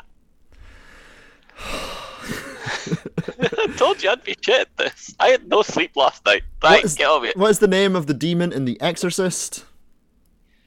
I know this one because I watched it recently. Fuck. Well, the viewers, you can tell I'm not going to win this. Nah, No. gotta good. mind that. What is the name of the town that Halloween takes place in? Uh, oh, fuck, I've forgotten. Genuinely, my mind's blank now. And finally, according to IMDb, what is the budget of The Cabin in the Woods? Two million. And that is it. Your time is up. So, how do you think you did? Shite. hmm. Right. Shall we go through some of these questions? Ugh. Question number one. do you want? Do you want to know the worst thing? What? I've remembered the fucking demon now. Well, we'll get. We'll get. Well, you can give it the answer. You're not going to get the point, but you can give us the answer when we get to the question. Number Is one. it not like Pazu or We'll, something? we'll get. We'll get to the question, Nico. Uh, but it's annoying. What is the name of the hotel where The Shining takes place? I genuinely mind went blank. No idea. I can't believe you didn't get this. I really. I know it's you- it's like. Both of my favorites. Like fucking, they're both. Anyway, right. It's the Overlook Hotel. That's the one. Uh, question number two. What is the name of the lake where Jason Voorhees stalks his victims? You said Crystal, and it is Crystal Lake. You've got one. hmm Question three. In what state was the house from the Amityville Horror located? It was New York. Okay. Okay. Number four. What year was Bride of Chucky released? What did you say? 2003? I thought it said four. Or was it three? 2004? Well, pick one. I can't remember what I said now. It doesn't matter because it was 1998. Oh, okay. you weren't a million miles away though. It's a random guess. Question five. Even though you didn't say his name properly, I'm gonna give you the point for it because we all know you meant M Night Shyamalan. So, I could never say his name right. so I'm gonna give you the point for who directed The Sixth Sense. It was M Night Shyamalan. Question Yeah, six. What is the name of the demon in The Exorcist? You didn't get this, but what did you say you think it is? Is it not like Pazuzu or something? You're close. It's Pazuzu. Pazuzu, that's it. Call yourself a horror fan. It's not had no sleep. Question seven. What yeah. song is playing when Patrick Bateman kills Paul Allen, Jared Leto, with an axe? You said Sussudio, which is in American Psycho, but during that scene, he kills Paul Allen to Hip to Be Square. Oh yeah, shit balls. How many days did it take to shoot the Blair Witch Project? You said 90. The answer. it was like a week, was it not? Did you say 90? Yeah. Yeah, it was eight days. Yeah, I know it's like a week or something, is it? Yeah. Question nine. Who plays the role of Hannibal Lecter in the modern TV adaptation of the classic horror film? I can't. I don't think I can give you this. I think you said Michelson. Mikkelsen, I said. Did you give us? Did you say Mickelson? Mm, okay. Uh, you know what? well, You're not gonna. You're not gonna win. I'll give you the point. It's Mads Mikkelsen. Yeah. Question number ten. What's the name of the town that Halloween takes place in? This one hurt my soul, Nico. That that hurt mine too. It was Haddonfield. It's Haddonfield. I know. I see the pressure got to me. Question 11. Name the movie from the following quote Sometimes dead is better. You said Pet Sematary, which is the correct answer. Yeah. At least I got one Stephen King one right. How often does the purge happen? It is once a year, so you got that one as well. Okay. What reason did the killers and the strangers give for terrorizing the main characters? You said the Manson family. I know it's because they could basically. I They can't. said because they were home. Yeah. Question 14. How many people died in the Babadook? You said four. The answer is none. No one died in the Babadook. Oh. And finally, question 15. What was the budget, according to IMDb, of The Cabin in the Woods? You said $2 million. 2 million. The answer was $30 million. So you weren't particularly close with that one. But uh, Nico, that means you are currently top of the leaderboard with five points. Soon to be bottom. Five points, though. It's better than nothing. Yeah, but my brain just fried instantly as soon as you went like, I'm like, nah, I'm, I'm out. You also did Like- it in a time of three minutes thirty eight seconds. Yeah, but the amount of passes I could have done it in about fucking thirty seconds. So three minutes thirty eight seconds for you to get five right. So that's the general. So congratulations, Nico, on being first. I hated that. Um, but that's going to be the general sort of themes of the quiz. So, like, for example, we'll always have a question in there that's going to because I'm trying to be as balanced as I can. Because like you've you've obviously accused me of some bias in some of our previous quizzes against you. No, it's just my brain doesn't work anymore. Um, so, for example, like we'll always have a question in there that asks what year something's going to be released. We'll also have always have like a director question. We'll always have a budget question, a body count. You know what I mean? So that I can be try and be as balanced as possible. Yeah. Um, but that was fun, Nico, wasn't it? No, I hate it. Well, well, I loved it. But anyways, so yeah, looking forward to seeing what everyone else can bring to the table for our trivia challenge. But uh, that is going. I think I should do you one week. Nico, you, you, that would be. Uh, whatever do you mean? I'm, I'm going to quiz you one week. You've I'm not even going to you've quizzed me before. No, I haven't done that like general knowledge like that before. I when I was on uh, the You Run podcast, um, which is a, another horror review podcast uh, at the weekend, which comes out I think next week, and uh, shockingly the to- topic was Doctor Sleep. Um, I love that, by the way. um, and they, I, I got put through a similar trivia challenge on that quiz, on that quiz, and I got thirteen out of fifteen correct. Nice. I'd have probably got three. I did, you do, and on their quiz you do get some, some a few lifelines. It's like Millionaire. You get See, that would have been better. no, no, no. This is just straight up timed challenge. I don't want, I don't want. No one's getting any help. You, you should uh, have a Ask Nico one because I'm not going to be any help with anything. Yeah, that'll be good for people's times. They use their lifeline and it takes them 15 minutes to answer the 15 questions. I'd just be like, nope. Anyways, that that is going to do it for this week's show, Nico. Thank you. This has been a this has been a very very special show. oh, I, I hope to see specials like this more often. Hey, yes, this is something though that we hope that we will be able to do mo- more of uh, as we move forward throughout 2022 and beyond. We, I know I had an absolute blast talking to Harrison. I think you did too, Nico. Um, so yeah, it's something that we hope to do more of. We obviously will have other special guests on to talk about movies, like we've had previously with Candy and Rob. Um, but yeah, we'll so we're hoping to have a nice sort of mix of the two happening over the course of the next year. Obviously, as you can tell from this episode, there's been a couple of changes. You know, we're introducing the trivia challenge and the horror hot takes are back. So like we are sort of trying to keep evolving and keep things fresh and new for you guys as well. So hopefully, hopefully you guys enjoy that. And I must say. We've had a great response from everyone since the beginning of 2022. We really, really have had, uh, you know, in terms of download numbers and social media interactions, we really, really have had an excellent start to the year. Our last episode on the, um, our first episode of the year, sorry, on originals versus reboots, got more downloads in its first week than any of our other episodes had gotten in its first four weeks. Fuck. So that's how like that's how good that episode went. So thank Yeah. you so so much to everyone who's been downloading and listening, recommending us. Give us a five star review on Apple and on Spotify. It helps us get further up the search engine results. It gets us to new ears. Uh, share our posts on social media. Interact with us.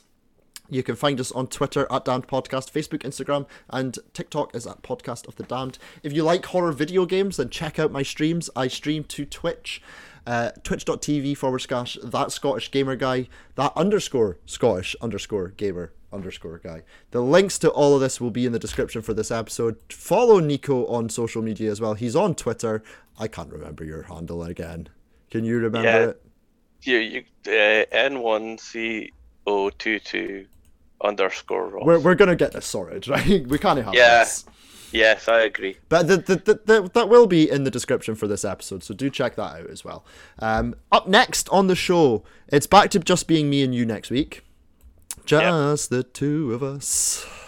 We can make it if we try. Just the two of us. You and I. Yeah. Um, and we are talking about, and this is we're we're re we're we're gonna have to revisit that that age old debate for me and you because we're talking about The Shining. And it was mentioned today as well. How good is that? I know, I couldn't believe it when he said it. It's mentioned today. when I went on the You Run podcast, the way they work is that they pick sort of like a, a subject matter and they pick like six movies under the subject matter and put that to polls. Yeah. So when um, when I got sent the list of potential movies it could be, and I saw Doctor Sleep was on the list, I just knew that their their listeners and their followers would pick that. I just fucking knew it. And lo and behold, it was fucking Doctor Sleep. For a movie that I fucking hate, I don't think I've spent so much time talking about it in the past six fucking months. Can, can I just say, I'm loving it. I fucking hate it. But uh, yes, so The Shining is up next, an all-time classic. Uh, we're sure to have loads of trivia. There's going to be loads to discuss in that movie, so that might be a bit of an epic as well. Yeah. Um, but yeah, until then, thank you once again to Nico for joining me. Thank you so so much once again to B Harrison Smith, director of the special, for joining us. We hope to have him back on the show later in the year as well. And thank you to you guys, the listeners, once again for downloading and listening to this episode. And until next week, you all stay spooky out there.